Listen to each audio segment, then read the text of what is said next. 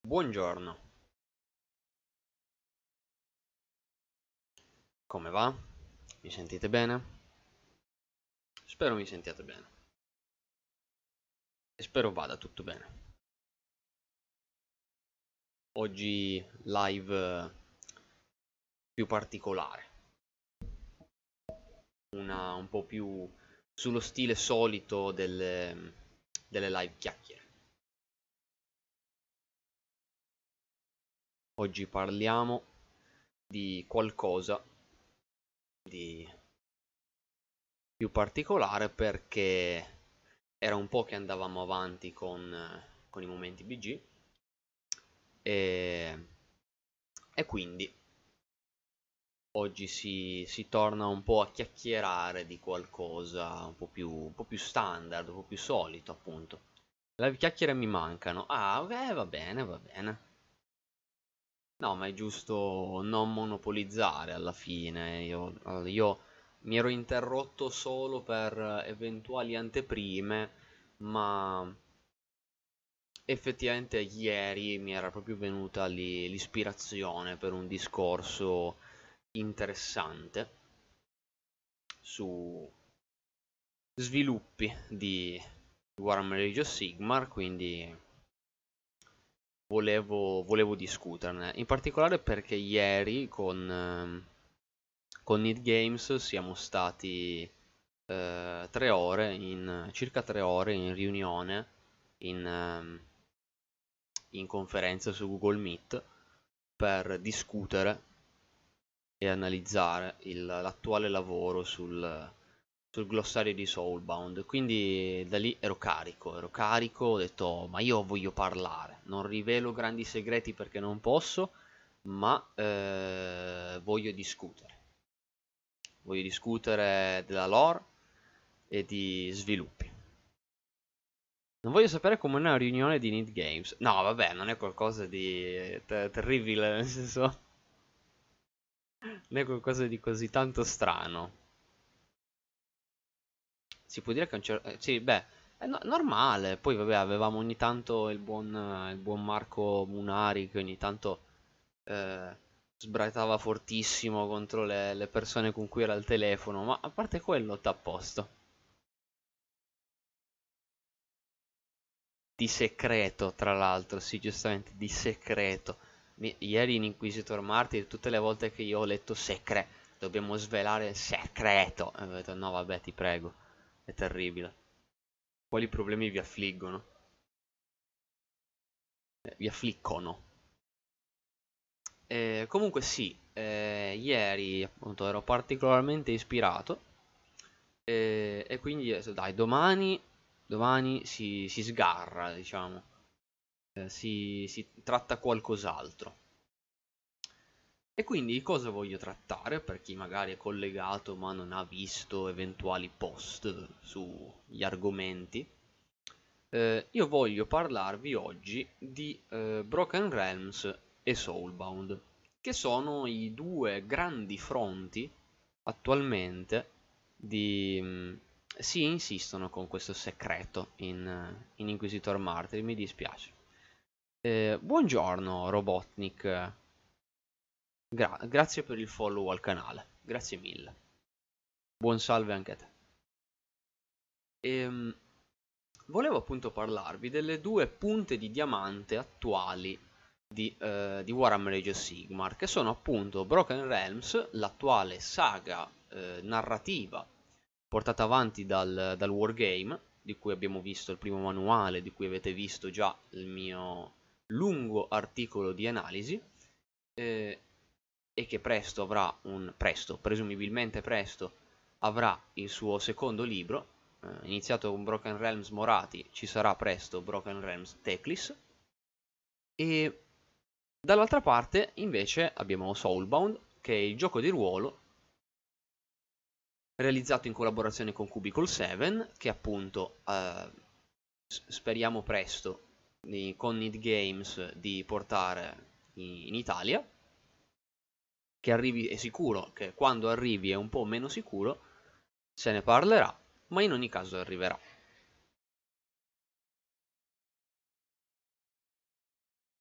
Ok. Ehm, quindi, queste sono le due punte di diamante, perché sono appunto le grandi cose, le grandi saghe, i grandi prodotti portati avanti due, dalle due parti di Warhammer Age Sigmar, il wargame, il gioco di ruolo. Perché voglio parlare insieme di queste, di queste due cose? Chi magari ha letto il momento review su Broken Realms Morati, diciamo che ha già magari un'idea un po' più formata.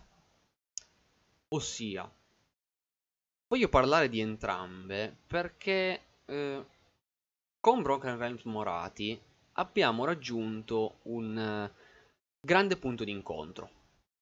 Ciò non vuol dire che ogni pubblicazione delle due parti dovrà essere estremamente intrecciata, però con Broken Realms Morati e dall'altra parte la, la prima eh, iterazione della campagna Shadows in the Mist, accompagnata da, dalla guida alla città di Anvilgard, tutto ciò, insomma, eh, ha avuto un gran bell'intreccio. Un gran bell'intreccio in cui in Broken Realms Morati abbiamo visto vari sviluppi e vari personaggi che precedentemente avevamo visto all'interno della, della guida alla città di Ambilgard. Il gioco di ruolo a stretto contatto con, uh, con Games Workshop eh, è stato sviluppato, ha ricevuto gran, grandi approfondimenti su determinati luoghi geografici che poi il wargame, la narrazione del wargame ha sfruttato adeguatamente per portare avanti la propria storia. Tutto ciò ovviamente è adeguatamente approfondito nel, nel momento review, però ovviamente un po' di, un po di recap per introdurre il, il discorso. E appunto io sono molto intrigato da come verrà portato avanti tutto. Io cosa vi ho introdotto come, come domande che mi sono, diciamo, posto ieri sera? Domande che io gli avrei voluto a cui avrei voluto rispondere. Io vi ho posto varie domande. Per la precisione vi ho detto, cosa possiamo aspettarci dalla storia? Come si potrebbe evolvere il gioco di ruolo? Cosa significa creare una localizzazione unica per tutti? Broken Realms ci condurrà verso la terza edizione del Wargame? Ecco, a una domanda in particolare, ovvero quella della localizzazione unica, vi posso rispondere oggi alla luce di ciò che è stato fatto ieri durante la riunione. Perché non è una cosa che rientra magari nel discorso fatto ieri mattina? Anche ieri mattina, prima di giocare Inquisitor Martyr, abbiamo un po' discusso proprio del lavoro fatto finora sul, sul glossario. Però da. ci sono stati un po' di sviluppi di cui appunto vorrei discutere oggi, ossia senza appunto andare nel, nello specifico, perché questo è un po' di argomenti un po' eh, che sempre le stesse cose, non sono grandi segreti, però sono cose in lavorazione. Tuttavia, cosa vi posso dire? Eh, riguardo alla localizzazione unica, si tratta di un argomento che ora eh, è bello fare perché nonostante la seconda edizione di Warhammer Age of Sigmar abbia portato degli interessanti sviluppi dalla parte della, della traduzione, la seconda edizione di Age of Sigmar ha a tutti gli effetti riportato la... Buongiorno Marco. Riportato la traduzione italiana di molti aspetti dell'ambientazione. Ad esempio, eh, in maniera molto semplice, tutti gli equipaggiamenti del, delle persone, delle, delle, unità che popolano gli eserciti di Warhammer Age of Sigmar sono tornati in italiano. Tutte le armi, tutti gli scudi, tu, tutti gli equipaggiamenti possibili sono tornati ad essere in italiano. Ma così anche praticamente pressoché tutti i luoghi geografici. Tutti i luoghi delle mappe sono stati, sono stati tradotti in italiano. Però abbiamo dei, abbiamo dei però. Abbiamo dei però. Cosa vuol dire? Questi però riguardano il fatto che per quanto ci siano delle traduzioni eh, ampiamente presenti adesso, eh, tante altre non ci sono, o se ci sono, diciamo che non sono tutta sta gran figata. Riguardo al non ci sono, stiamo parlando di traduzioni riguardanti le, gli effettivi nomi delle unità e degli eserciti. Lì stiamo parlando di termini che invece non hanno ancora ricevuto una traduzione che non, eh, GV a quanto pare non eh, desiderava ancora eh, tradurre.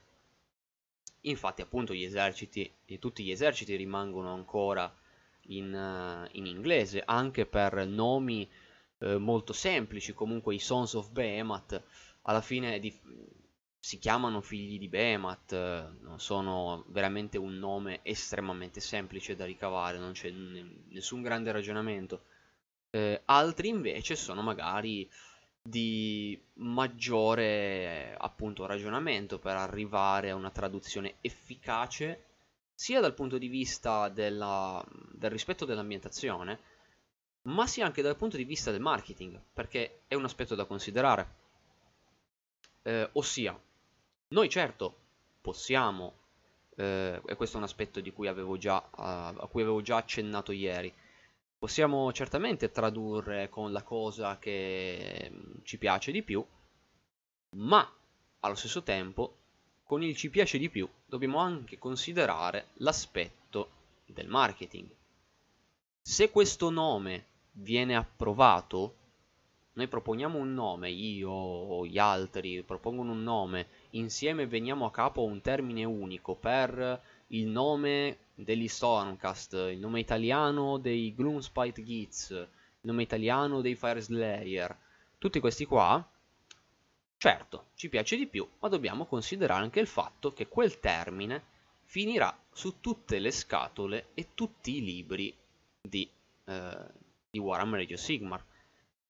Persino in secondo luogo i manuali, ma in, prim in primis sulle scatole, sulle scatole, su quello che il, la persona che entra nel negozio, che entra nel sito, vede davanti a sé. Ah, poi fammi vedere gli eserciti di questo gioco. E gli eserciti di questo gioco sono, si chiamano così. E ovviamente deve, la persona deve essere attirata da questi nomi. Quindi è una certa responsabilità anche da questo punto di vista. Perché noi sì, facciamo una traduzione per il gioco di ruolo, ma noi stiamo cercando di fare un passetto in più. E, e, io apprezzo davvero tanto questa iniziativa da parte di Need Games, ossia non semplicemente cercare di ricavare un buon glossario per ciò che è il manuale base. Certo, noi per ora stiamo lavorando con tutti i termini che appaiono nel manuale base, ma il proposito è comunque poi di espandersi a tutti i termini che popoleranno i manuali del, di Warhammer Age of Sigmar. Infanti di Behemoth, prole di, o pargoli di Behemoth, ovviamente, ovviamente. Sì, glossario stile martir, ovviamente, ovviamente, sì sì sì, ma, ma assolutamente. Appunto tipo infanti, progenie eh, di Behemoth. Ehm, però appunto eh, l'idea, il passetto in più, è appunto quello di voler fare un glossario, realizzare delle traduzioni che vadano ad essere quelle principali. Mettersi d'accordo che quel termine si traduce così. E voi potreste dirmi, beh, ma io va, vedo delle mappe, le hanno fatte nel manuale di seconda edizione, ma io le ho riviste in qualche altro Battleton e i nomi si chiamano sempre così. Certo, perché effettivamente ci sono delle traduzioni consistenti nel, nei manuali, su quello nulla da dire. Ma appunto l'idea di, di creare una traduzione completa. Per quanto adesso ci siano tanti nomi italiani, comunque si parla di Stormcast, comunque si parla di Gloomspite, comunque si parla di Fire Slayer, sempre per fare questi esempi. E anche le città, si parla di Hammerhall, si parla di Anvilgard, appunto, già che l'abbiamo citato, si parla di eh, Hello Heart, si parla di tantissimi altri nomi, tantissime altre città. Come cerchiamo di rendere tutto italiano bene? E quando poi noi lo facciamo, cerchiamo magari di rendere al meglio tutto perché comunque nei manuali, quando appunto ho citato il fatto che certi, certi termini non fossero tradotti o fossero tradotti un po' a metà, eh, sto parlando magari di termini come lo stretto di Brimstone. Perché? P- perché? O la penisola di Brimstone. Che non ha alcun motivo d'essere, perché, ad esempio, eh, la città di Brimstone, che poi magari un, un giorno troveremo una traduzione anche per quella, ma non è presente nel manuale base, quindi per ora non ci stiamo pensando. Ma la città di Brimstone è da tutt'altra parte. È da tutt'altra parte, quindi no, non è un posto che dici lo, lo, mantengo Brimstone perché si riferisce al nome della città. No, no, letteralmente no. Cioè, la Brimstone Peninsula è, è la penisola Sulfuria. Non è la penisola di Brimstone, è la penisola Sulfuria. Lo stretto di Brimstone è lo stretto sulfurio. Mm, non ha motivo di chiamarsi. Se mi stessi parlando di stretto di Hammerall, allora sì, va bene, ma non è il caso. E ci sono altri nomi che non ha senso che siano rimasti in inglese completamente o a metà.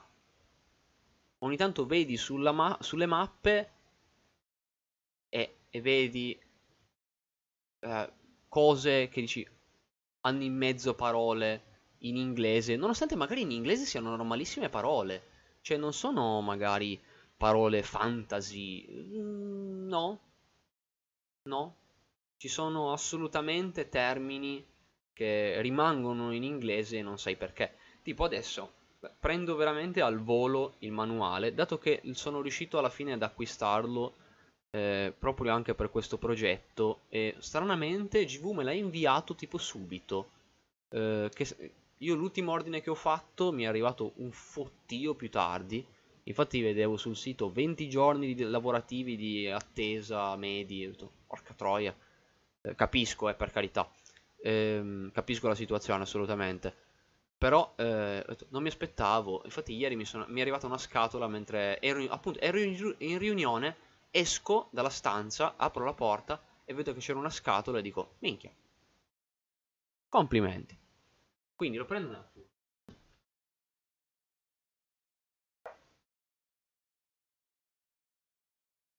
Non dovevo andare chissà dove.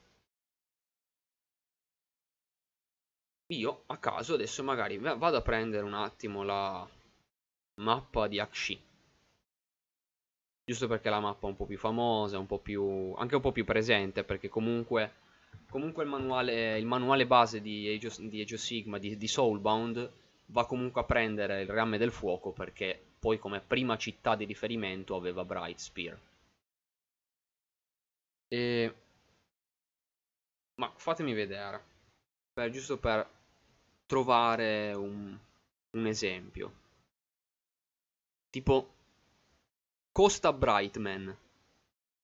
Perché ti chiami Brightman? Cioè, perché rimani così? Perché non dovresti chiamarti in un altro modo che... Boh. Delle industrie Brimstone, ovviamente, ovviamente. Però poi ce ne sono altre. Adesso fatemi un attimo magari fare una breve ricerca, giusto per ricavarmi un, un buon esempio. Anche tipo canale Ripplegast. Boh. Oppure, oppure... Vabbè, appunto, beh, Penisola di Brimstone. Eh. Ci sono alcuni, alcuni termini che veramente ti chiedi, ma perché? Per qual motivo io non avrei dovuto trovare un nome... Un nome, ma di base un nome, neanche un nome migliore, un nome. Letteralmente un nome. Ce ne sono altri comunque, cioè anche Vostargimont. Perché? Perché lo chiami Vostargimont? È un monte. Chiamalo monte. Vuoi lasciare Vostargi? Ma chiamalo monte, sant'Iddio. Non lo so perché, non lo so, ma non è neanche un gran... non è per puntare il dito, non è un'accusa. Io non so che cosa sia successo nella traduzione, eh, non conosco le persone, dire... non conosco direttamente le persone che traducono i manuali GV, quelli appunto del wargame, però ci sono certi termini che dico, perché? Eh, quello, ma poi ci sono anche nomi che effettivamente sono proprio poco ispirati, nel senso nomi che si limitano tantissimo alla mera traduzione letterale. Io adesso vi confido un, un nome di luogo, nome di luogo che abbiamo trovato. Ad esempio, abbiamo nella parte nord della, della mappa attualmente visibile di, di Akshi eh, Costa Foresta di Resina. In inglese è Resinwood Forest ma ti giuro che la scelta di impaginazione e di inserimento nelle mappe la facciamo anche noi. Assolutamente. Però a volte ti giuro che si complicano la vita cercando termini che sono ancora più lunghi. Tipo quello che ti ho appena detto adesso. Resinwood Forest. Ok, scritto, termine, va bene. In italiano, Costa Foresta di Resina. Che a parte che è un fottio più lungo. Ma è terribile. La Costa Foresta di Resina? Eh? Cioè, ci sono... c'è un nome un po' più fantasy magari per cui optare, un nome un po' più carino. E, ad esempio, io vi confido appunto un nome che noi abbiamo trovato, la Costa Legno Resina. A noi è suonato un po' meglio, suonato un po' meglio perché ha, senza dare per scontato che wood sia foresta, wood è tranquillamente anche legno, il resin wood, il resin wood può tranquillamente essere un materiale come una marea di altri qualcosa legno o che ci sono, che ci sono nel in Warhammer Age of Sigmar, se, anche solo guardando un po' il, eh, il, il manuale si trovano tanti qualcosa legno per simboleggiare mh, mm, legna particolare, magari magica. Noi adesso lo vediamo legno, resina, poi magari non è solo che ha tanta resina sopra, magari è un legno magico addirittura. Quindi troviamo un nome un, nome un po' più carino per questa costa. Quindi abbiamo un po' delle, delle opzioni. Comunque abbiamo quindi cercato di, di trovare termini un po' migliori per, per un po' va vari luoghi. Siamo un po' confrontati, io comunque ho cercato di eh, ottenere il maggior numero di traduzioni ufficiali della, del maggior quantitativo di luoghi eh, attualmente presenti nell'ambientazione, però appunto poi c'è stato un confronto, tipo questo ci sembra ideale, ci sembra una traduzione un po' goffa, un po', un po pigra di questo termine, vediamo, magari possiamo mm, pensare a qualcosa di più interessante, eh, oltre appunto a tutte le cose di ma, termini che non esistono. Vedevo appunto che Wallag mi chiedevi sopra come mi sento riguardo a questo progetto. È una bella responsabilità in senso positivo, dato che andrò a creare il canone italiano di Geosigmar. E mi sento appunto in, assolutamente con un, uno spirito positivo, perché eh, si va a creare un possibilmente il proposito è quello, una traduzione ben fatta dall'inizio alla fine, senza esclusioni, eh, cercando proprio di sforzarsi al meglio de, di creare tutto con cura. Quindi appunto termini tradotti, speriamo, nel modo migliore e cercare di, appunto di trovare il termine che secondo noi è il migliore, appunto non limitarsi a proprio lettera- letterale Google Translate, cose di questo tipo, o traduzioni parziali senza apparente motivo, cioè ehm, appunto Penisola di Brimstone, perché continua a chiamarsi di Brimstone? Cos'è Brimstone? Eh, sì, è una città nel, in quel Vostargimont, che anche lì perché si chiama Vostargimont, eh, ma è in un altro luogo, quindi perché la mantieni così? Boh. Ehm, sono tutte queste cose che noi stiamo cercando di, di risolvere e eh, quindi ovviamente nel caso in cui tutto ciò, o la maggior parte magari, sia approvato, è normale che poi nel, nel manuale effettivo, quando si vedrà la mappa o si farà riferimento a certi luoghi, è normale che magari qualche luogo potrebbe chiamarsi un po' diversamente da quanto abbiamo visto finora sulle mappe, ma l'idea è quella che poi quel nome non vada ad essere l'eccezione, ma che l'eccezione vada ad essere tutto quello che c'è stato prima in modo da trovarne una perfetta, devi staccare Wallag. Ah, mi dispiace. Grazie per il buona live, allora io ti auguro buona giornata, buon tutto. Ciao Nick, vado un attimo OT, ma la news è fresca e succulenta. Cosa ne pensi della collaborazione Magic e 40k? Se avrà successo, potrebbe anche arrivare per la versione di Sigmar? Allora sì, ti rispondo brevemente a questa cosa, che è un buon, un buon dubbio grazie per avermelo fatto presente. Sì, ho, mm, ho letto ieri sera, ho letto ieri sera mentre stavo facendo altro. E per la precisione l'ho scoperto mentre stavo recuperando arretrati della run Saidonia Sabaku di, di Dark Souls. Mentre cianciavo al riguardo eh, ho visto questa notizia. Ehm, niente appunto, eh, carino, non so come siano, è da un bel po' che io sono fuori dai giri di Magic, ehm, quindi non so bene come possa funzionare. So, ho scoperto che a quanto pare ci sono state comunque altre collaborazioni. Io ho sentito parlare di questa collaborazione con The Walking Dead, ma mi pare di aver capito che non sia stato un vero e proprio set completo, ma carte promo più che altro. Carte più da, mera, da vera e propria collezione più che un, un set giocabile. Mentre invece adesso vedo che eh, è art alternative, ok? E quindi infatti vedo proprio che adesso c'è stato questo annuncio come Signore degli Anelli avrà un set completo, mentre invece eh, ehm, il 40k sarà appunto più qualcosa wal- alla The Walking Dead. Mm, allora, da una parte, so, da una parte sono, mi spiace un po' che non sia stato appunto fin da subito Age Sigmar, più che altro perché come veniva detto già ieri sera, cer- mm, veniva detto da alcune persone già durante, non beh, durante, sul gruppo di, mm, della Stropate, il gruppo Facebook, diceva Age of Sigmar, diamine, è già fantasy,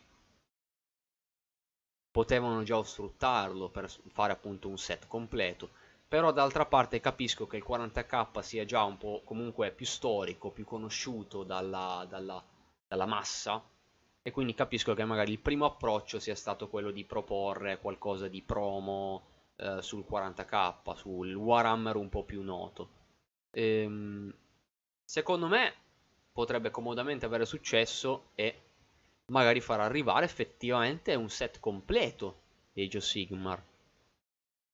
Magari non hanno voluto subito comunque il Signore degli Anelli per quanto ovviamente Warhammer sia conosciuto è ovvio che il Signore degli Anelli viene in mente subito un po' eh, viene un po' prima in mente anche a chi magari di fantasy non sa una cippa Ehm, quindi magari sono andati cauti con il sì, certo, eh, per carità, noi confidiamo delle nostre IP, però noi piazziamogli lì, lì eh, Warhammer 40.000, quello che già magari conoscono un po' di più. Poi, se effettivamente piace, magari piazziamo lì Warhammer Age Sigmar con il set completo però questa volta. Sarebbe una cosa molto carina. Sarebbe una cosa molto carina.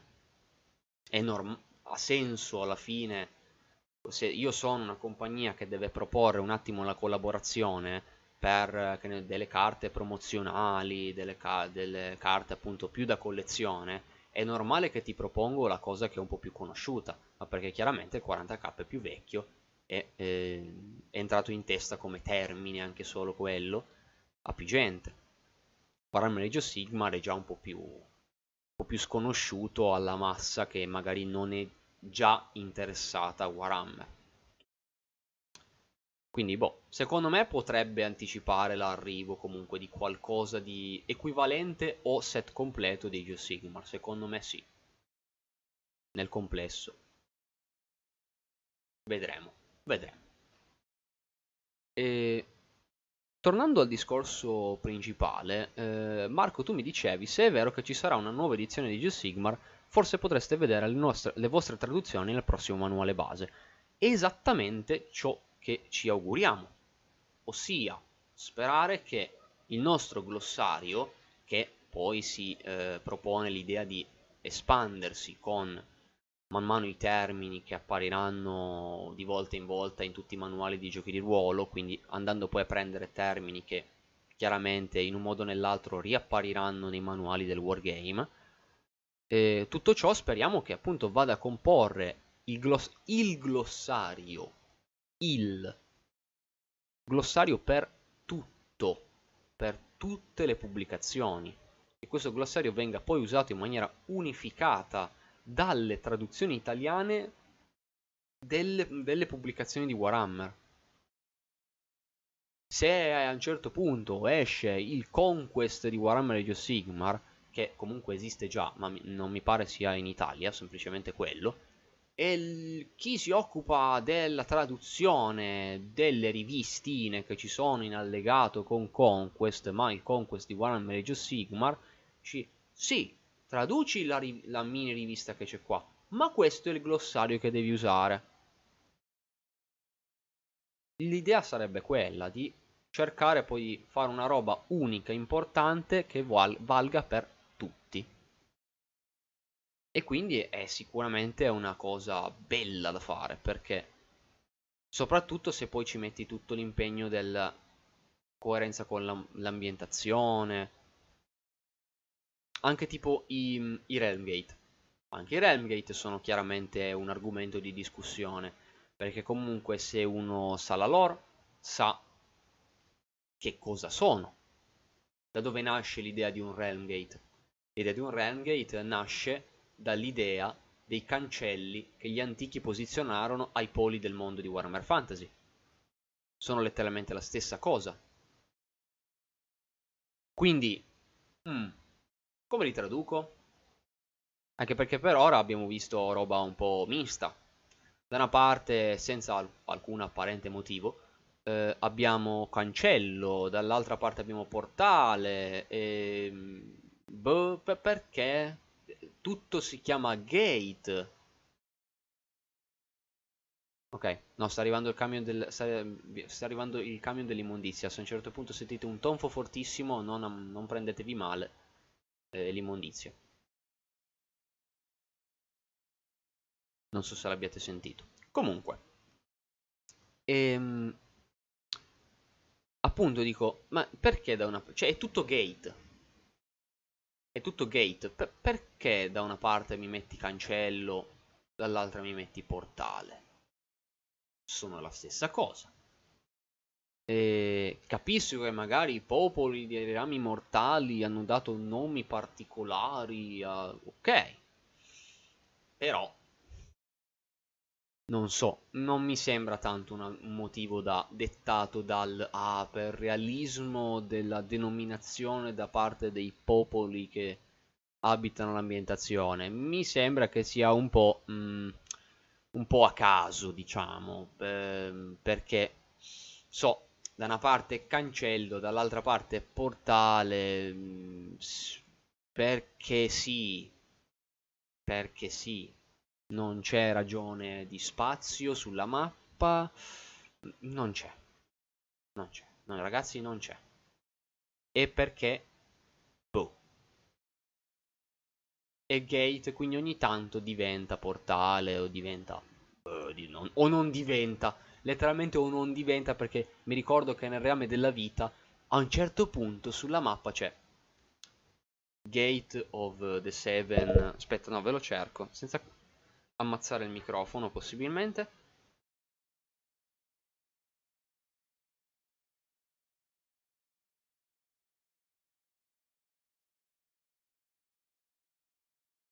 Gate of the Seventh Shard. Ed esattamente perché non è in italiano questo nome? E dicevo, boh, vabbè. Questo, no, ci, ci, stava sul cazzo questo, questo nome? Mm, no. Questo lo tengo tutto in inglese. Tutto. Ma non è un nome di un esercito. No, no, no, mi fa schifo, lo odio. Proprio... Um, mi sono svegliato male quel giorno, mi sta sul cazzo. E lo tengo così. Ma sì, infatti è, è facilissimo. Non è neanche chissà quale pa astrusa parola. E quindi, vabbè. Ehm... No, allora sì, due o più traduttori diversi sì. Eh, I traduttori sono, sono, sono anche lì un in, sono un'intera squadra. Cioè sono un team come sono portale, cancello, però mh, mm, cioè tienine uno. Poi, poi più avanti magari quando potrò parlarvi un po' di più di queste traduzioni vi dirò perché ho scelto o cancello o portale. Vi dirò io perché, perché ho caccato il cazzo. Perché letteralmente eh, contate che il glossario è tutto gestito con fogli Google, tabelle, cose così. Ehm, e ovviamente ci sono i commenti, tutti quelli autorizzati possono commentare e quindi eh, fare una discussione su ogni termine per dire questo è corretto, questo no, questo secondo me io proporrei questo, io proporrei l'altro, mm, ok non lo so, non mi piace, mm, no in realtà è fighissimo, eh, tutte cose così.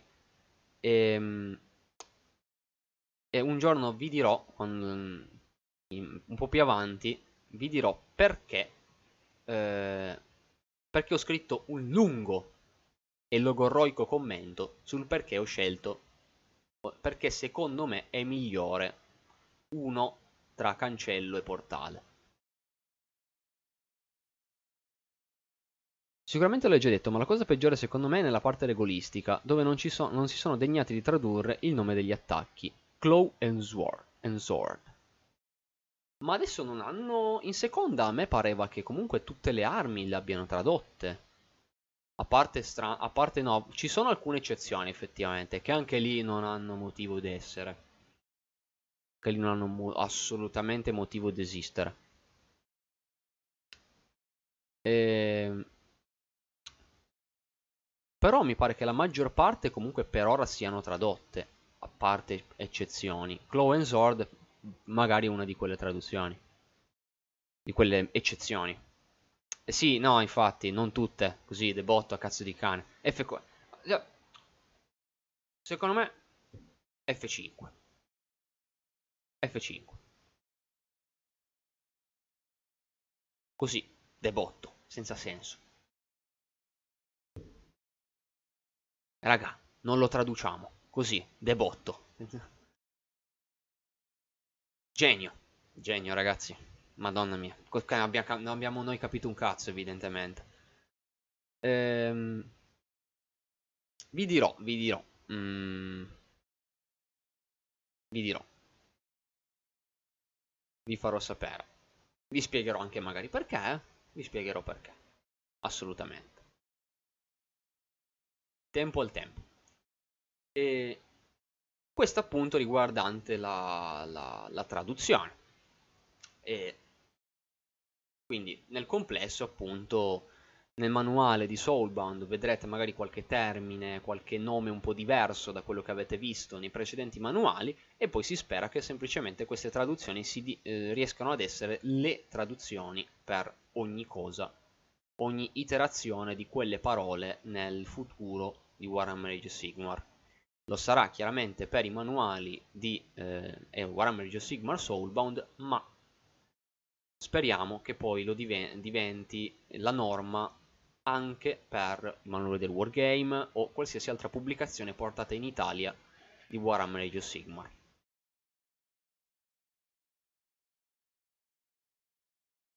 Ho scritto un lungo commento anche sulla Varangard. Ve ne parlerò, giuro, ve ne parlerò anche di questo, ma hai beccato proprio un'altra delle parole su cui ho fatto un lungo discorso. La Varanspire e la Varangard e, e arriva da qualcosa comunque. Arriva da qualcosa, infatti nei commenti sul glossario ho fatto un lungo commento per spiegarlo. Per spiegarlo da cosa arriva e come secondo me poteva essere tradotto efficacemente. Però sì, ha motivo d'essere. No, purtroppo non è varano. Purtroppo non è varano. Ma eh, ha un nome. E tra l'altro anche lì non esiste nessuno di nome Varan. Quindi no, non è tipo di Varan, perché Varan non è un luogo e Varan non è un personaggio. Quindi eh, vi giuro che no, non riguarda i Varani e non riguarda eventuali persone o luoghi che si chiamano Varan. Ha un'origine un po' più particolare, ma ho detto, poi vi, ve ne parlerò man mano che magari ci avviciniamo all'uscita magari ci saranno certi termini qui, eh, vabbè dai, adesso che sta per uscire il manuale vi rivelo perché questa cosa si chiama così. Eh, o magari proprio quando uscirà faremo un po' di ah, dietro le quinte, sapete perché questa cosa si chiama così? E ovviamente ne parleremo. Non, non, non riguarda rettili, giuro non riguarda rettili. N nulla di rettile c'è in questo nome, ve lo giuro. Eh, però mi piace che tu, Marco, abbia proprio beccato una di quelle parole su cui sono stato abbastanza prolisso, diciamo. Ce ne sono state alcune. Ho detto, fermi, qui devo, devo rompervi le palle, mi dispiace. Ehm, quindi, un po' di cose di questo tipo. E Passando invece più al non tanto la localizzazione in Italia, ma in generale l'avanzamento di queste, di queste cose del wargame e del gioco di ruolo, eh, io ovviamente, vabbè, scriverò un articolo complessivo eh, in cui discuterò di, delle cose che mi aspetto dal futuro di Broken Realms, però siamo qui per chiacchierare ragazzi, quindi chiacchieriamo. E la prossima parte di Broken Realms e Teclis. Chiaramente andremo a toccare argomenti differenti da, ehm, da Warhammer, cioè da Broken Realms Morati.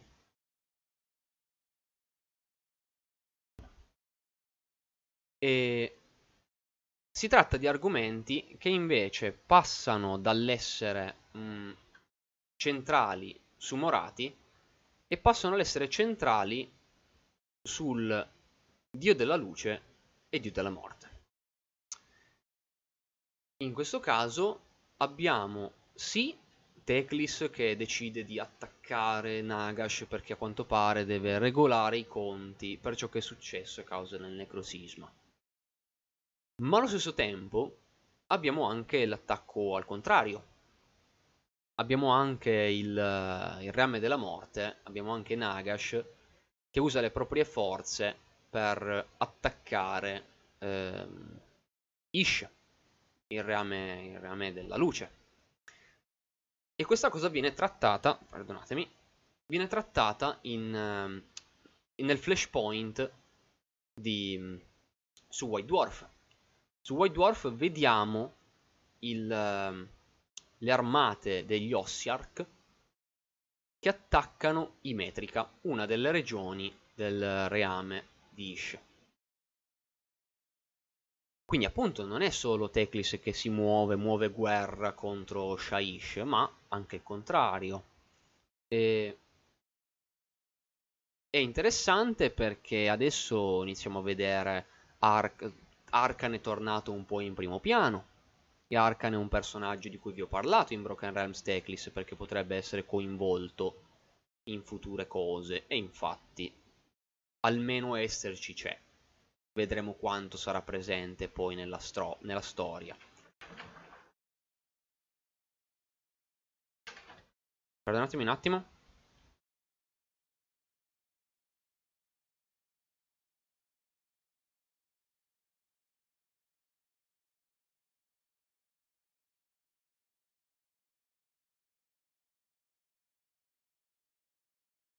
Shish. Ma perdonatemi un attimo solo perché la stampante accanto a me deve essere momentaneamente utilizzata.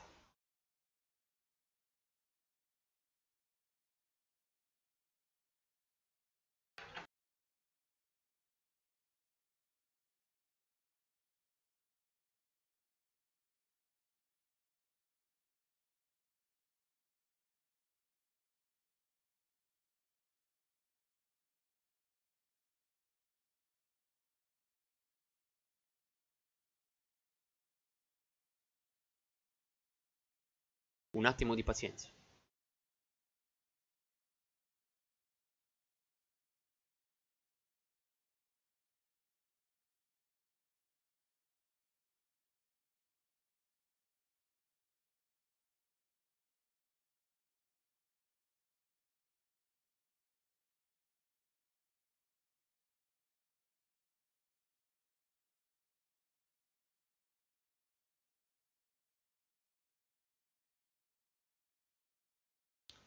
Dicevamo, appunto, abbiamo iniziato a vedere questi, questi sviluppi tra guerra, della guerra tra luce e morte. Siamo passati dalle guerre da, tra cieli e morte, adesso abbiamo un po' luce e morte. Vedremo che cosa ci attende nella storia.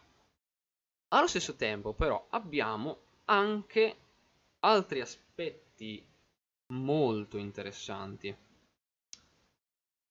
Ossia, io adesso vi vado a prendere un momento, un, uh, un termine, o me, non un termine, perdonatemi, una, una parte di un racconto che ho trovato particolarmente interessante. Un racconto di cui non ho parlato nel momento review di Broken Realms Morati perché non c'entrava particolarmente con il, con il discorso. Ma di cui avrei comunque voluto parlare. Perché è uscito un po' prima del, del racconto che mh, coinvolge Sigvald ed è appunto un racconto di cui ho parlato nel momento review, ma proprio il racconto precedente va a fare, va a donarci una profezia. Una profezia che potrebbe non essere proprio composta da parole a caso. Potrebbe essere abbastanza on point. E anche Arkan non ne può più di Nagash. No, non ne può più di Nagash da già da un po'. Già da un po'. Non so se hai letto Soul Wars, ma eh, Arkan sta cercando di fare un po' di magheggi. Ehm, diciamo, allora, questo è un racconto che riguarda i, i Gloomspite. E a un certo punto un personaggio in preda a funghi, influenze strane, eh, muta e dona al protagonista di questa storia una profezia. Una profezia che ci parla, cioè, ah, cerchi la profezia, tu vai verso la morte. Il cancello si, infrangerà, la terra si spezzerà, il cielo mangerà la tempesta e la marea del serpente crescerà o ascenderà.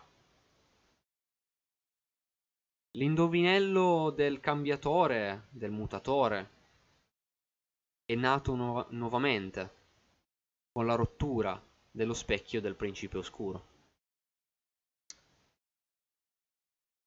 Ora, quali sono gli elementi un po' interessanti? Il cancello si infrangerà. Perché ho detto cancello? In particolare perché voglio fare diretto riferimento ai cancelli di Azir. E la terra si spezzerà. E il cielo mangerà la tempesta. Cosa vuol dire? La marea del serpente ascenderà. La marea del serpente ascenderà è un po' più intuitivo, credo, a mio parere, perché eh, le forze di Slanesh sono assolutamente in ascesa e il serpente è un elemento accomunato al, a Slanesh. Anche proprio nel racconto di, eh, che ha come protagonista Sigvald, un, uh, un'entità legata a Slanesh, non sappiamo esattamente se sia il neonato, è, eh, questa entità si è palesata con forma di serpente bicefalo.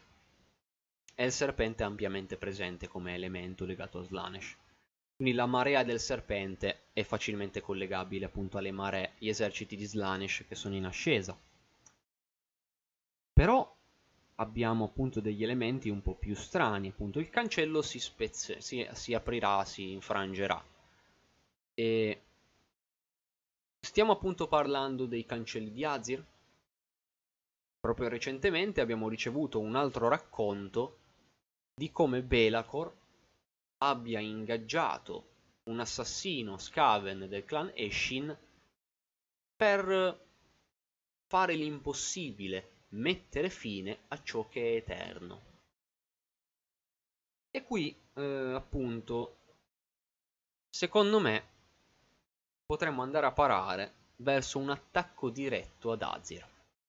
Sappiamo che Broken Realms sarà una saga che sicuramente scuoterà molto le cose scuoterà molto le cose e quindi secondo me a un certo punto non so se dovrà essere il culmine della saga o sarà semplicemente un punto, un libro, uno o più libri, non lo so. Questo non è possibile dirlo.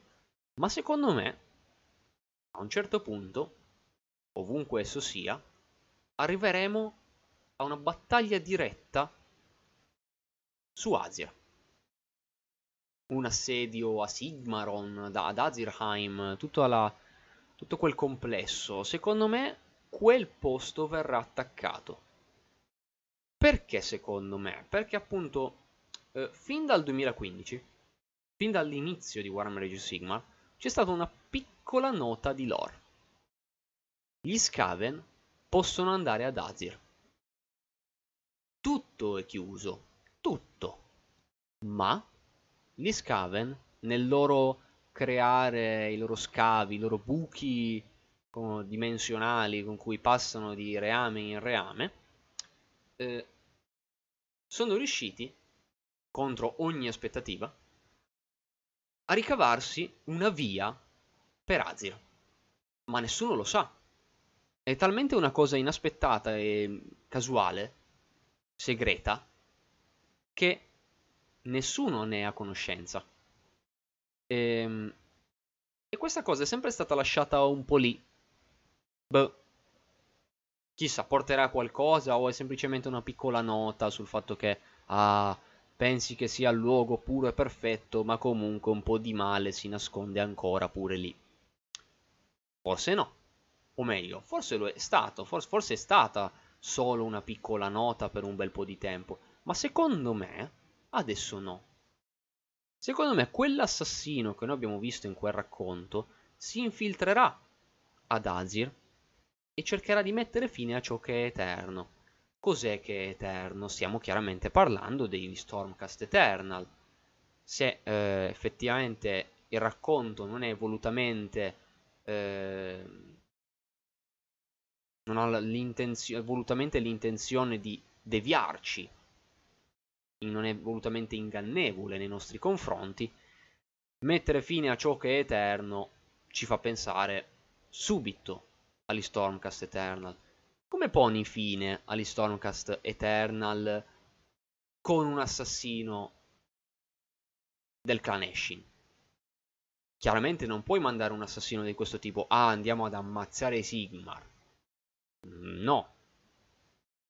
No, perché sicuramente non lo ammazzi Sigmar. Eh, non lo ammazzi così almeno. Eh, ma chi potrebbe bersagliare magari un assassino Skaven?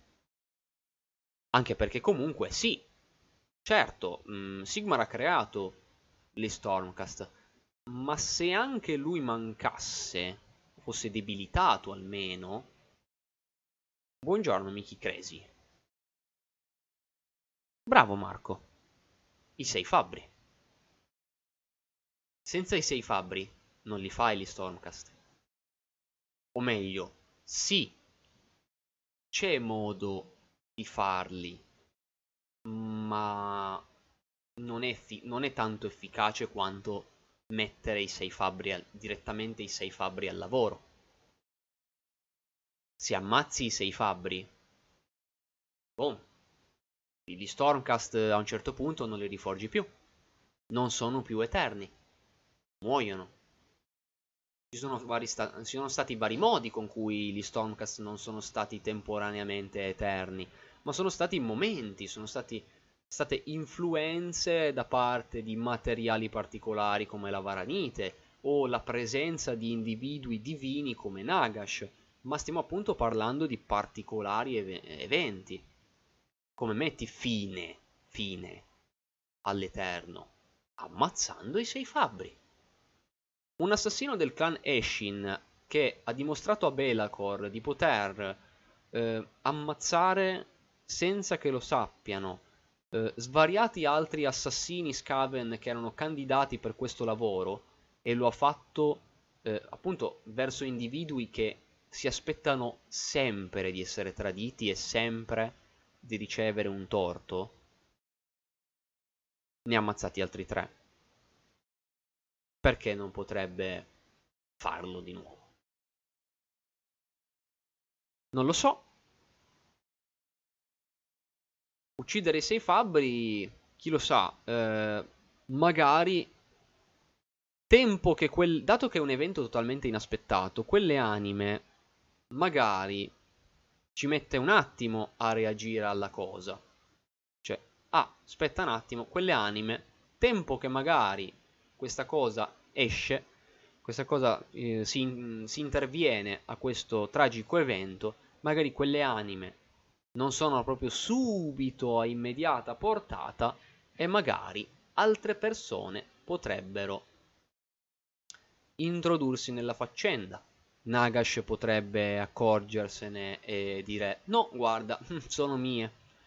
Eh, o potrebbe appunto intervenire giusto appunto Belacor Belacor potrebbe a un certo punto prendere immediatamente queste anime e papparsele, distruggerle, dilaniarle, dire ah, non ci sono più. Eh. Difficilmente questa cosa andrà a buon fine, ma se i sei fabbri diventassero di meno, magari effettivamente non dico che li ammazza tutti, ma se i fabbri potrebbero diventare 5, 4 sarebbe comunque un problema. Quindi, e sì, tra l'altro, mm, lui solitamente le riforgia. Difficilmente li riporta semplicemente alla vita. Non abbiamo, in realtà non sappiamo se non possa farlo 100%. Dall'altra parte abbiamo visto Grimnir, Grimnir d'altronde ha resuscitato Gotrek. E questo l'ha già fatto prima dei Reami Mortali. Ma Grimnir è un dio un po' più antico. magari Sigmar non ha questa capacità. O comunque indipendentemente da quanto uno sia antico, un certo dio potrebbe non avere un'abilità e un altro dio potrebbe averne un'altra. Grimnir è morto attualmente, Grimnir comunque per ora risiede nell'Uroro. Quindi sì, per ora è morto. Morto tra, virg tra virgolette perché comunque di per sé esiste, ma eh, è sparso. Quindi appunto, magari tutto questo disordine a un certo punto magari si verifica anche un attacco. Secondo me questo potrebbe essere tutto un complesso di cose, ovvero un assassino cerca di ammazzare i sei fabbri, magari ne ammazza uno o due, non del tutto, non proprio tutti tutti. Allo stesso tempo, appunto, magari i cancelli di Azir si infrangono, si, si riesce a verificare un vero e proprio attacco. E la Terra si scuoterà, vabbè questo magari è abbastanza generico, potrebbe abbastanza voler dire tutto.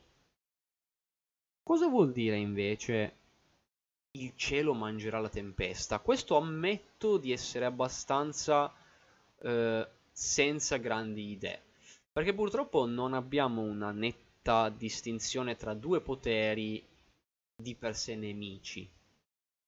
Il cielo e la tempesta, anzi, a volte sono accomunati, perché Sigmar a volte viene accomunato anche semplicemente al cielo. Se dovessimo fare una netta distinzione potremmo dire Seraphon e Stormcast, o comunque Seraphon e armate di Sigmar. Potremmo fare una distinzione del genere, ma perché i Seraphon dovrebbero attaccare i... Eh, di Stormcast. Con un altro ragionamento potremmo invece parlare magari del, di un cielo che è stato corrotto da, da qualche cosa. Potremmo appunto parlare magari di qualche energia caotica che copre il cielo e impedisce che, che la tempesta, le anime degli Stormcast risalgano per essere riforgiate qualcosa le blocca, è un cielo corrotto. Appunto tu, eh, Robotnik, giustamente citi Zinch. Eh, sì, allora in, ass in, assoluto, ultimamente sono sempre messi come nemici volanti dei Caradron, indubbiamente. In più, viene citato. Il cambiatore, il mutatore, The Changer, viene citato. L'indovinello del, del, del cambiatore. Però qua ci viene messo in relazione a Slanesh. Ovvero, appunto, l'indovinello, il riddle, l'enigma del cambiatore è nato, is born anew. È nato nuovamente, è rinato con la rottura dello specchio del principe oscuro. E innanzitutto, mh, mm, del, la rottura dello specchio del principe oscuro può fare riferimento a un paio di cose. Potremmo star semplicemente parlando di Sigvald. Sigvald, sta, la sua anima era stata imprigionata nello specchio magnifico, recentemente rotto, il che ha causato la liberazione dell'anima di Sigvald, il che si è rimanifestato nei rami mortali. Ha riacquistato forma fisica. E quindi magari potrebbe voler dire quello, magari Sigvald avrà un, appunto un uh, ruolo estremamente importante. E adesso arriviamo anche a quello. Ci arriviamo. Oppure, in maniera un po' più metaforica, potremmo star parlando del, uh, di uno specchio come mio pari, mio equivalente, mm, lo, sei lo specchio di qualcosa. Di, di... E chi è lo specchio di Slanesh attualmente? Lo specchio di Slanesh attualmente è il neonato. Il neonato dubito che non avrà un ruolo importante a un certo punto. E sappiamo che comunque Sinch, come al solito, ha avuto la sua partecipazione sottile un po' in tutto. E quel tutto riguarda anche la prigionia di Slanesh. Quindi, cosa vuol dire la rinascita dell'enigma? Qui anche, siamo anche qua un po'... Mm, cosa potrebbe voler dire? Perché l'enigma del cambiatore, qua non abbiamo grandi indizi, non, non abbiamo mani grandi manifestazioni di Zinch come potrebbe essere il neonato di Slanesh. Quindi mh, difficile dire, capire esattamente cosa, cosa si intenda. Eh, però, secondo me, man mano che andiamo avanti con la saga, secondo me questo questa profezia non è buttata a caso. Secondo me questa profezia ci sta seriamente dicendo delle cose che succederanno nella saga. E io apprezzo tantissimo questa cosa perché vuol dire che c'è una visione di insieme di questa saga. Vuol dire che già dall'inizio stiamo vedendo racconti che guarda un po' puntano tanto verso la grande alleanza della distruzione. E infatti io sono assolutamente convinto che a un certo punto, che sia con un'ipotetica terza edizione, che sia con un altro libro di Broken Realms, Gorka Morka arriva.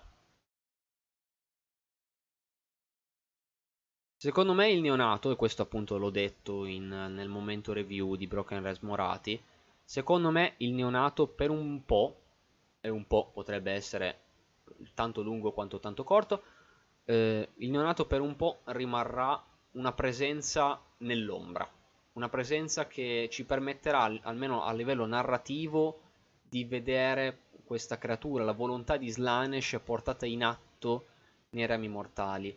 Quindi secondo me lo vedremo molto di più a livello narrativo e poi magari a un certo punto, quando semplicemente GV deciderà di eh, far uscire un modello, magari ce l'hanno già, eh, magari l'hanno già realizzato quando deciderà di farlo uscire, allora vedremo tipo il neonato è riuscito ad acquisire la sua forma fisica definitiva. Adesso è ancora un po' proteiforme, un po' dubbio su quale forma avrà. Quindi dicevo, mm, magari.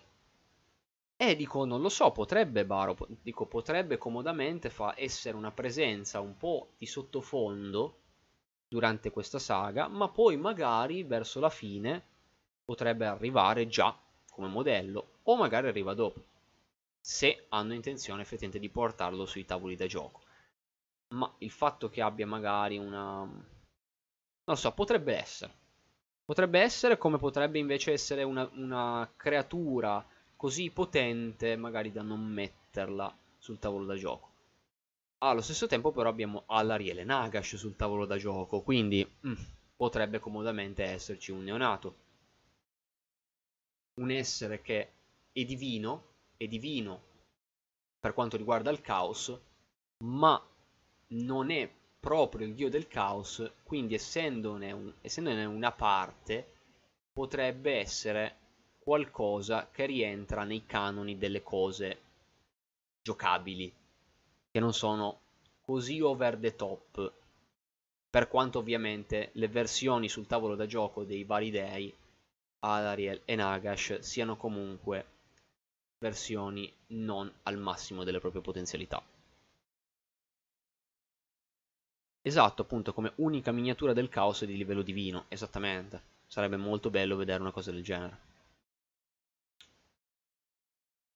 Quindi appunto abbiamo questa profezia piuttosto strana, secondo me appunto man mano vedremo ulteriori indizi che si ricollegheranno un po' a questa cosa. Nel frattempo abbiamo eh, le forze della, della distruzione che sono sempre più in crescita. Secondo me a un certo punto Gordrak interverrà attivamente e secondo me non solo lui, secondo me vedremo proprio in primis Gorka Morka. Secondo me Gorka Morka potrebbe comodamente arrivare di persona. Io qua lo dico. Secondo me. Cos'altro? Appunto, ho citato Sigval e del fatto che ne avrei parlato dopo ne parlo adesso appunto. Eh, e anche questa è una cosa discussa nel momento review. Riprendiamola. Mm, io credo che un altro posto in cui vedremo eh, battaglie sarà Excelsis. Perché? Perché eh, in due racconti noi vediamo eh, un riferimento a un banchetto che verrà servito per i servi di Slanesh. C'è Gestarix, che è il signore del dolore che noi abbiamo visto in Ombra e Dolore, nella scatola, e che poi abbiamo visto come personaggio secondario in, um, in Broken Realms Morati. Lui, dopo gli eventi di Broken Realms Morati, è lì che è stato messo a guardia di un luogo e non è particolarmente contento di questo compito perché lui sperava nella grande gloria, nei grandi meriti, nelle grandi ricompense, e, e invece è lì.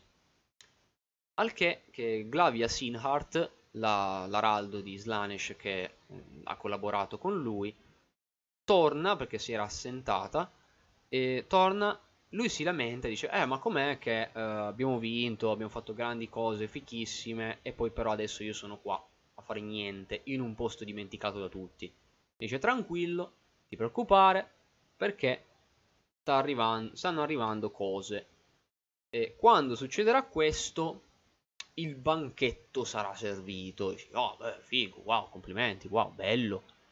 Eh, però, poi leggi un altro racconto, che è appunto quello che vede protagonista Sigvald e il nuovo personaggio di Slanesh, Glutos Orscollion, e, ehm, a un certo punto, mentre loro battibeccano, una manifestazione che potrebbe essere quella del neonato, una manifestazione con sembianze appunto di serpente bicefalo, come ho detto prima, eh, questa cosa dice, ah, smettetela di discutere perché questo vostro battibeccare non serve il principio oscuro, non gli è utile, non fa niente per lui. Piuttosto, dirigetevi verso un certo luogo, un luogo in cui diciamo c'è questo c'è passato e futuro adesso vi vado giusto a prendere questa parte di cui ho di cui ho discusso. Mm -mm -mm. mm. momento eh. Momento. Review broken. Realms. Morati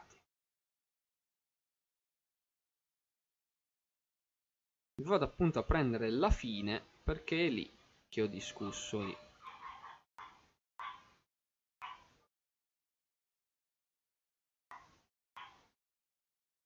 Perdonatemi se mi interrompo, ma hanno suonato a casa.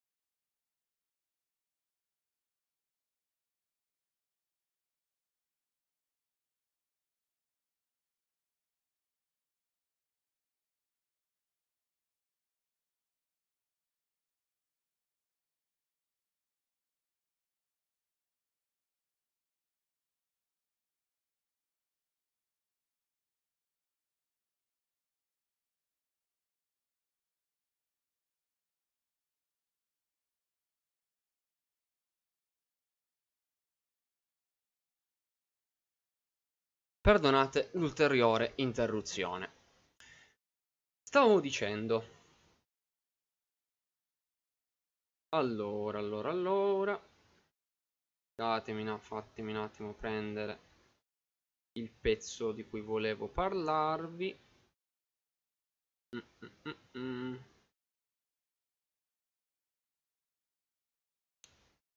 Ok. Principe dorato, signore della gola, basta. I vostri litigi non servono il principe oscuro. Raggiungete le terre ululanti, dove la lancia scintillante riflette passato e presente. Lì sarà disposto il banchetto. Allora. Raggiungete le terre ululanti e una lancia scintillante che riflette passato e presente. Terre ululanti, diciamo che possiamo ricollegarle più magari al reame delle bestie, però è un, è un legame un po' fragile. Tuttavia questo legame si rafforza quando inizi a parlare della lancia scintillante che riflette passato e futuro. Proprio nel reame delle bestie, eh, ad est, nel, sulla costa delle Zanne, eh, sorge la città di Excelsis. Excelsis è una città particolare, molto particolare, perché ospita la lancia di Mallus. La lancia di Mallus è a tutti gli effetti una lancia scintillante. È un enorme pezzo di Mallus, o almeno si presume lo sia. Mallus vi ricordo che è, sono i resti del mondo di Warhammer Fantasy eh, un frammento si suppone di Mallus, che lo sia o non lo sia non cambia le cose, in ogni caso è un enorme pezzo di pietra, di una pietra particolare, eh, che se toccata garantisce delle visioni, dei barlumi. Questi barlumi sono piccole visioni del futuro incerte perché non sono sicurissime, sono comunque incerte. Non sono, succederà per forza così, non è detto. A volte c'è un po' di incertezza. E la città è molto famosa per questo, e infatti appunto la lancia di Mallus è una lancia scintillante, anche perché c'è una cosa bellina da citare. Eh, la lancia scintillante viene definita Glimmering Spear, e i barlumi, che sono i mm, piccoli pezzettini della lancia di Mallus, perché dalla lancia di Mallus vengono a tutti gli effetti ricavati dei piccoli pezzettini che vengono usati sia come valuta per comprare le cose, per acquistare, vendere, acquistare, ma altrimenti per usarle e appunto avere queste brevi visioni. Eh, questi barlumi in inglese si chiamano glimmering questa la Glimmering Spear, la lancia scintillante, la lancia di questi, di questi barlumi. E questa lancia scintillante riflette passato e futuro. Ovvio, magari il passato non l'abbiamo ancora particolarmente visto, ma diciamo che riflette il futuro, perché lo riflette e te lo fa vedere. Quindi credo, secondo me, che noi a un certo punto vedremo un assedio ad Excelsis pari a quello di Anvilgard. Perché secondo me punta proprio lì. Lì sarà disposto il banchetto. Quindi mi sa che poi rivediamo anche appunto Gestarix e Glavias in Heart. Secondo me li rivedremo tutti lì. Magari con un terzo libro di Broken Realms, magari con un quarto, non sappiamo quando potrebbero svilupparsi determinate cose, ma secondo me andremo proprio lì. E poi, cos'altro? In generale, io mi aspetto che il futuro di Warhammer Age of Sigmar abbia delle interessanti conseguenze nel gioco di ruolo.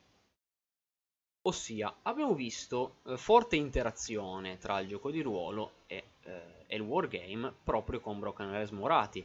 adesso, ad esempio, eh, nonostante ci sia stata questa guida alla città di Anvilgard, che è stata vitale per, per Morati, adesso è uscito il supplemento Soulbound Champions of Order. Il supplemento Campioni dell'Ordine introduce tanti nuovi archetipi per i personaggi di Soulbound. Introduce Illuminate, ma introduce anche archetipi nuovi per le specie già esistenti. E nel testo si parla già degli eventi recenti. Nonostante Soulbound Champions of Order fosse un supplemento già annunciato da un bel po', noi in questo, in questo supplemento vediamo già scritto eh, della, vediamo già scritto della, della caduta di Anvigard e di come questa città adesso si chiami Harkuron. Quindi vediamo già delle cose. Vediamo già delle cose particolari. Se assediano Excelsius per me torna in mezzo Zinch. E potrebbe magari essere effettivamente cosa intende per l'enigma di Zinch che ritorna, nel senso potrebbero essere le forze di Zinch ritornano perché si erano un po' sopite nella città di Excelsis dopo che c'era stato il grande attacco, la grande insurrezione eh, che è stata fortunatamente fermata, poi appunto c'è stato tutto il problema con Hortan Vermeer, quindi, quindi sì, adesso magari le forze di Zinci sono un po' calate, un po' tornate nel sottobosco del, della questione, e però magari dici, eh, eh, ma, ehm, cioè sì, eh, capisco che siamo entrambi caos, eh, capisco Slanesh, è bello, eh, però qua c'ero io, eh. Potrebbe, eh? potrebbe essere quello magari. Magari la profezia in realtà si ricollega ulteriormente a questa parte di possibile assedio. Dici, parla sia da una parte magari di, una, di un possibile attacco ad Azir e allo stesso tempo già ci potrebbe essere un ulteriore collegamento a questa mia, almeno, teoria di un attacco Excelsis. Non ho controllato se magari qualcun altro l'ha già ipotizzato, magari su vari Reddit, uh, 4chan, però già 4chan è un po' più dispersivo, dovresti andare a vedere intere board, interi, interi Age of Sigmar General. Uh, Reddit è già un po, più, un po' più organizzato, che almeno puoi cercare una singola discussione di qualcuno che propone il discorso. Non ho appunto visto se ci sia qualcun altro che ci ha pensato. Io, boh, ci ho pensato e magari magari è così. Vedrò se magari c'è qualche anima a me affine che ha avuto la stessa idea. Esatto, volevo appunto anche andare a questo punto, Marco.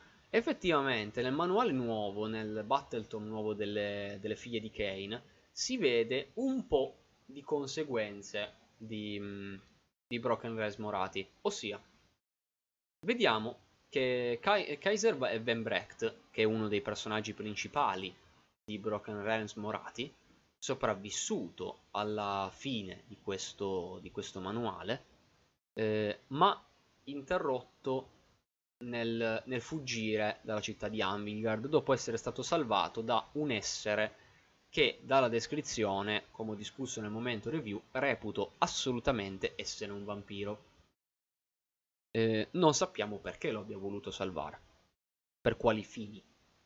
E infatti proprio nel manuale ci, ci preme proprio sul fatto di salvato da un essere misterioso, quindi dici, mm, evidentemente non è proprio un... Uh, questo essere misterioso magari non è proprio questa cosa poco importante, se proprio ci teniamo a citare di nuovo quanto sia misterioso e sconosciuto.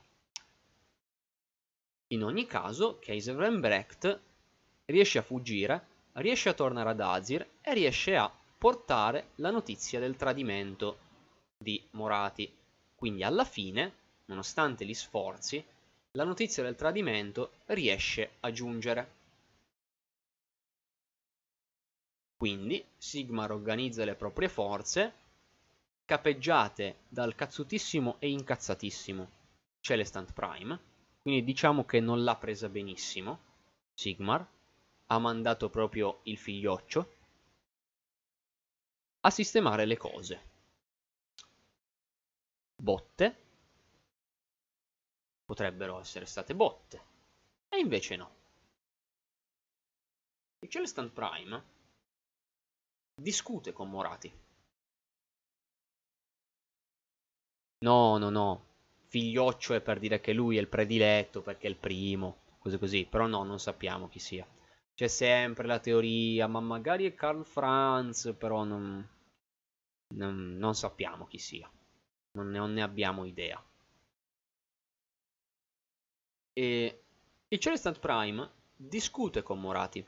Lui si incontra con Morati, si organizza un incontro nella sala intrepida. La sala intrepida è la sala del concilio di Anvilgard. È infatti la sala in cui inizialmente Morati si presenta per poi dichiarare la città conquistata. Questa non si chiama più Anvilgard, si chiama Arcuron, fa parte del mio impero. E... Morati e il Celestant Prime si chiudono all'interno della sala intrepida e discutono per un'intera giornata. Un'intera giornata in cui nessuno sa, tutto teso, tutto... Mm, non ci si picchia quindi? Che succede? Dopo un giorno escono il Celestant Prime se ne va. A quanto pare la città non verrà riconquistata con grande ferocia. Ah, gli Stormcast picchiano tutti e si riprende Anvilgar. A quanto pare no. Nonostante ci sia una resistenza nella città di Anvilgar, non... È, è, bello perché io adesso continuo a dire Anvilgard. Abbiamo pensato una traduzione buona per il nome di Anvilgard. Quindi continuo a dire così, ma in realtà nel mio cuore c'è un io potrei dirvi come. Però vedremo. In ogni caso, il Celestan Prime esce e va via. A quanto pare la città di Arcuron rimarrà, ad e- rimarrà continuerà ad essere Arcuron, ma non si sa perché. Perché il Celestan Prime se ne va? È tutto a posto. C'è stato un accordo particolare? Cosa succede? Boh. Non, non ne siamo sicuri. E quindi anche qua mi ha messo grande curiosità.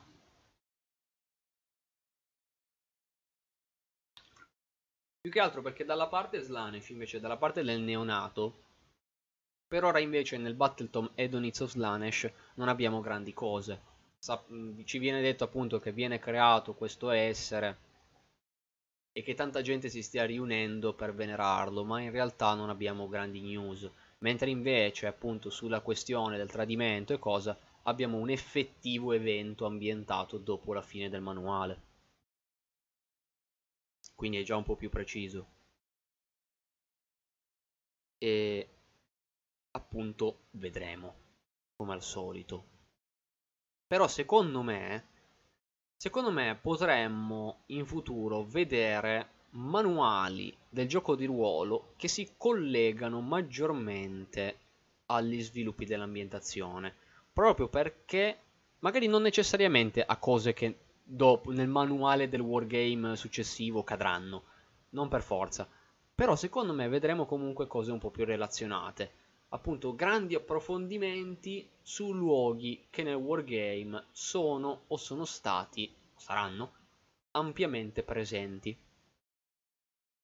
Per fare questa sorta di supporto doppio, ovvero da una parte io ti dico faccio tutti gli approfondimenti di ambientazione su come questo luogo è fatto, chi lo abita, cosa succede, come è organizzato, eh, tutta la lore che può essere bella per sapere come si vive nei rami mortali. Ci sono stati già una marea di approfondimenti, ma organizzato come supplemento per un gioco di ruolo è un po' diverso da leggere varie informazioni durante la storia di un romanzo.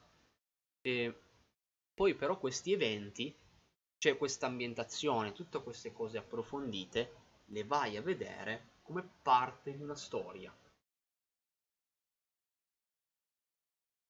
Vai a fare tutte e due, ovvero non solo la fai apparire in una storia e quindi cogli l'opportunità per farmi un po' di approfondimenti sul generici sul, sulla città. Ma fai tutte e due. Gioco di ruolo, pam, tutto su come funziona la città, come è fatta tutta la città o un determinato posto, non per forza una città. Però poi quest questi posti li vediamo come teatro di eventi. E secondo me è un doppio supporto molto efficace. Anche lì non vuol dire che per forza ogni luogo che noi vedremo in Soulbound deve essere un luogo che vedremo nel wargame protagonista o, cioè, o viceversa. Ma comunque c'è una stretta collaborazione e a me piace davvero tanto. Perché c'è una... Questo supporto doppio io lo trovo davvero tanto bello. Si approfondisce tanto e io vedo eventi in, quella, in quel posto che io so tanto come funziona, come ci vive la gente, chi c'è tutte queste cose qua. È una cosa che apprezzo molto. E ancora di più appunto mi fa piacere poter dare il mio contributo al portare in Italia cose di questo tipo sapendo che sono cose belle, fatte bene. Assolutamente. E quindi vedremo, vedremo. Dico sempre vedremo perché alla fine dobbiamo aspettare. Dobbiamo aspettare che cosa succederà. E ovviamente poi comunque io realizzerò, scriverò un articolo complessivo in cui vi esporrò le mie, le mie impressioni, tanto quanto farò un, un, articolo per parlare del flashpoint su White Dwarf, ovvero appunto delle forze della morte che assediano i Metrica eh, su, su Ish. Di quello ve ne parlerò, vi, vi farò un resoconto degli eventi. E poi sarà curioso vedere come andrà avanti il flashpoint, perché il flashpoint è mensile. E il prossimo mese cosa sarà? Tratterà sempre a eventi legati al secondo libro, a Broken Realms Teclis, quindi appunto eh, Luce e Morte, o ci sposteremo da un'altra parte perché sarà tutto riguardante la narrativa di Broken Realms ma inizierà a farci vedere altri argomenti. Non lo sappiamo potrebbe essere quello come potrebbe essere tutta un'anticipazione dell'uscita di Broken Realms Teclis potrebbe. Voi avete qualche speranza? Perché ho sentito, ho sentito, è stato detto, ad esempio, mi pare fossi proprio tu Baro ad averlo detto, eh, Broken Realms eh, di Arbinger, l'Araldo, come un libro che potrebbe portarci Belacor come sul titolone, sul titolone del nuovo libro di Broken Realms. A me piacerebbe, mi piacerebbe... Mh, mm, qualcosa di questo tipo. Non so se magari riceverà un intero eh, manuale Broken Realms, in generale a me basterebbe vederlo ampiamente presente, Belacor, perché comunque il papà di Arcaon a me piace come personaggio, quindi vederlo un po' di più a me fa piacere. Quindi, beh,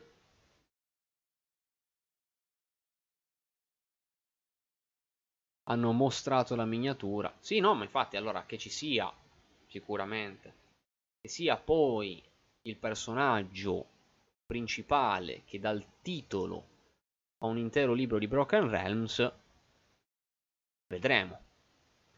E il rischio non lo so, non lo so. Magari potremmo vedere qualche um, anticipazione, nel senso, magari non sarà ampiamente presente, ma magari potrebbe già mettere in moto qualcosina. Qualche piccolo evento laterale. Quindi, boh. Potrebbe. Potrebbe. Non lo so. Cioè, nel senso, ne, ne sono un po' incerto. Perché diciamo che Broken Realms, almeno seguendo il modello del primo manuale, non ha quelle piccole narrazioni laterali che avevano ad esempio che aveva ad esempio Gathering Storm. O anche effettivamente tipo risveglio psichico, che aveva tipo la sezione in cui ti faceva quelle robe che a volte non significavano un cazzo, e a volte invece erano collegate ai prossimi libri, che ti citavano qualche piccola frase di cose, altre cose che stanno succedendo nell'ambientazione Broken Realms, almeno Morati, non ha avuto questa cosa, si è concentrata sulla storia che sta avvenendo adesso, quindi non ha tanto suggerimenti sul futuro. Quindi vedo un po' più difficile inserire una cosa del genere senza che sia attivamente importante per la storia in corso. Però potrebbe. E sì, assolutamente c'è anche grande hype per, per la città maledetta e, e qualcosa per i dispossessed. Sì, sono assolutamente d'accordo con entrambe le cose, assolutamente. Eh, questo nuovo Warhammer Quest, vabbè, da quando l'hanno annunciato, ancora prima di vedere qualsiasi cosa, io ero carico come una molla, perché Warhammer Quest, io... Ah! Ehm, bello. Eh, Dispossessed, invece, io Vedo sempre aggiornamenti sulla lore, la lore, la lore. Sarebbe bello vederli poi protagonisti un po' di nuovo sul campo da gioco. Adesso David Geimer sta tirando pure fuori dei racconti bellissimi sul nano bianco. Quindi, dai, dai. Sono stati anche fighi proprio in Broken Realms Morati. Sono stati fighi, dispossessed. E allora? Chissà se Belacor riuscirà a combinare qualcosa di serio o se la sfortuna lo coglierà di nuovo. Eh, eh, eh. Secondo me appunto, allora, se, se effettivamente andiamo a parare sui sei fabbri, come la penso io, come effettivamente la pensi anche tu Marco, secondo me magari appunto non riesce completamente, quindi comunque qualcosa riuscirà a combinare, ma magari non li ammazzerà tutti. Io ho questa ipotesi che bersaglierà i sei fabbri e ne vedremo morto uno se non un paio. Non dico la metà, la metà secondo me sarebbe proprio oh mio dio, ma secondo me uno o due glieli tocca. Se tocca ai 6 fabbri, Sigmar gli fa il culo. Eh, ma... Mm, sì. Sì. Presumibilmente. Presumibilmente gli farà il culo. Però bisogna vedere, perché comunque... Se manda un assassino... Chi lo sa che è stato lui? Chi lo sa? È un po' difficile non è detto. Però non è, appunto, non è sicuro, non è sicuro. Potrebbe accorgersi, dice, ah cazzo, è stato proprio lui. Oppure no. Oppure rimane un po' nell'ignoto del mio dio, grande perdita. Chi è stato il mandante? Beh, so niente io. Non so di cosa tu stia parlando secondo me qualcosa gli danno. Secondo me una soddisfazione anche solo parziale, secondo me gliela danno. Magari non, non, proprio totale totale, perché comunque non è che sta agendo contro delle amebe, cioè sono persone che reagiscono alla cosa. Però un po' qualcosa secondo me ottiene. Sono molto curioso perché appunto Belacor mi piace molto come personaggio, sia appunto perché è il papà di Arcaon e mi piace molto come, come figura di papino di Arcaon, ma eh, anche perché Belacor se ha sempre questo collegamento non collegamento con, uh, con Malice o Malal come lo si vuol chiamare, perché alla fine Belacor è sempre stato questo Malal non, Malal non Malal. Questo è Malal ma diciamo che non lo è. Cioè nel senso è legato a Malal ma facciamo finta che. Perché non possiamo. E, ehm, e quindi più che altro perché guarda un po' Belak se io lo metto semplicemente al contrario, facile facile, viene Caleb. Caleb, chissà, sarà forse tipo l'unico e famoso personaggio Caleb Dark di, di Malal. Mm. Belacor è sempre nato come personaggio estremamente eh, legato al caos che si rivolta al caos. Poi questa cosa ovviamente non si poteva usare, perché era Malal e Malal non si poteva usare per copyright. Ma Belacor, già nel suo nome, già nel suo nome è un forte riferimento. Poi adesso, vabbè, ormai adesso è passato molto in, in sordina questa cosa perché, boh, ormai Malal è una cosa vecchia, al massimo lo, so, lo, si riporta con qualche cheat, qualche riferimento interessante in Warhammer 40.000 con Malis, perché lì almeno Malis è canonico, ma Malal non, non lo è, continua a non essere canonico e quindi lo... Eh... Sì, esatto, lo usano giusto ogni tanto per dire Comunque esiste, comunque c'è ragazzi, vi giuro, c'è. Ci sarà altro? No, assolutamente. Eh, accendono ogni volta in me la speranza e poi la spengono brutalmente. Ehm... Poi dico, ormai Belacor non ha più attivamente collegamenti o riferimenti a Malal perché, boh, ormai è storia vecchia ormai è il suo personaggio a sé e basta così. Però nel mio cuore, nel mio cuore, quel collegamento c'è, alla lontano. Rimane comunque il papino di Arcaon. Rimane comunque il papà. In maniera terribile, in maniera estremamente macabra, ma lo è. Davvero bella, la, davvero bella la coppia di romanzi su Arkham. Davvero bella. Davvero belli. Leggetela. Ehm... Bene ragazzi, io penso di avervi esposto un po', un po' tutto. Io appunto grandi, grandi speranze e grande apprezzamento per ciò che sta succedendo e succederà nelle pubblicazioni di, di Warhammer Age of Sigmar, secondo me Warhammer Age of Sigmar sta veramente andando avanti a cannone con la narrativa, sta tirando fuori veramente delle perle. E come ultima cosa però volevo dirvi la terza edizione. Io rimango ancora in dubbio sulla terza edizione perché prima ne ero sicuro. Con l'annuncio di Broken Realms io ne ero sicuro ho detto, questo è il risveglio psichico. Il risveglio psichico Age of Sigmar. Ci porta alla terza, sicuro. E ora ne sono un pochetto meno sicuro. Nel senso, è comunque probabile che succeda, ma in maniera appunto un po' diversa, nel senso Esatto, risveglio, il risveglio psichico scritto meglio, per, appunto perché non è proprio sequela di manuali che alla fine aggiornano un po' i codex e poi facciamo la nona in cui i vari codex vanno semplicemente a combinare i codex di ottava con ciò che abbiamo aggiornato in risveglio psichico. Qui abbiamo veramente dei grossi avanzamenti di trama, cioè la, la la ter- ipotetica terza edizione secondo me arriverà con dei botti allucinanti di, di, di lore, di sviluppi di trama. Però prendendosi il suo tempo, perché secondo me avrà il suo tempo per svilupparsi questa storia.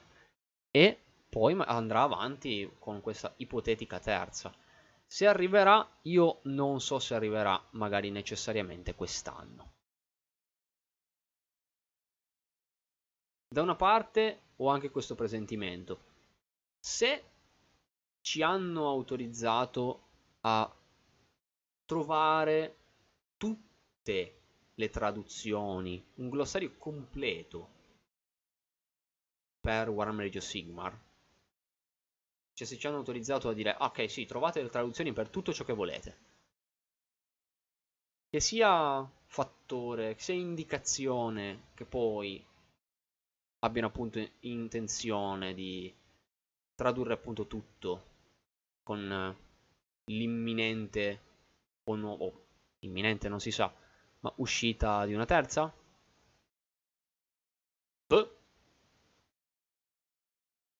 quindi non vi posso dire sì non vi posso dire no ma secondo me è un sì senza fretta diciamo per rimanere un po' diplomatici. Secondo me è un sì, ma, se, ma può aspettare.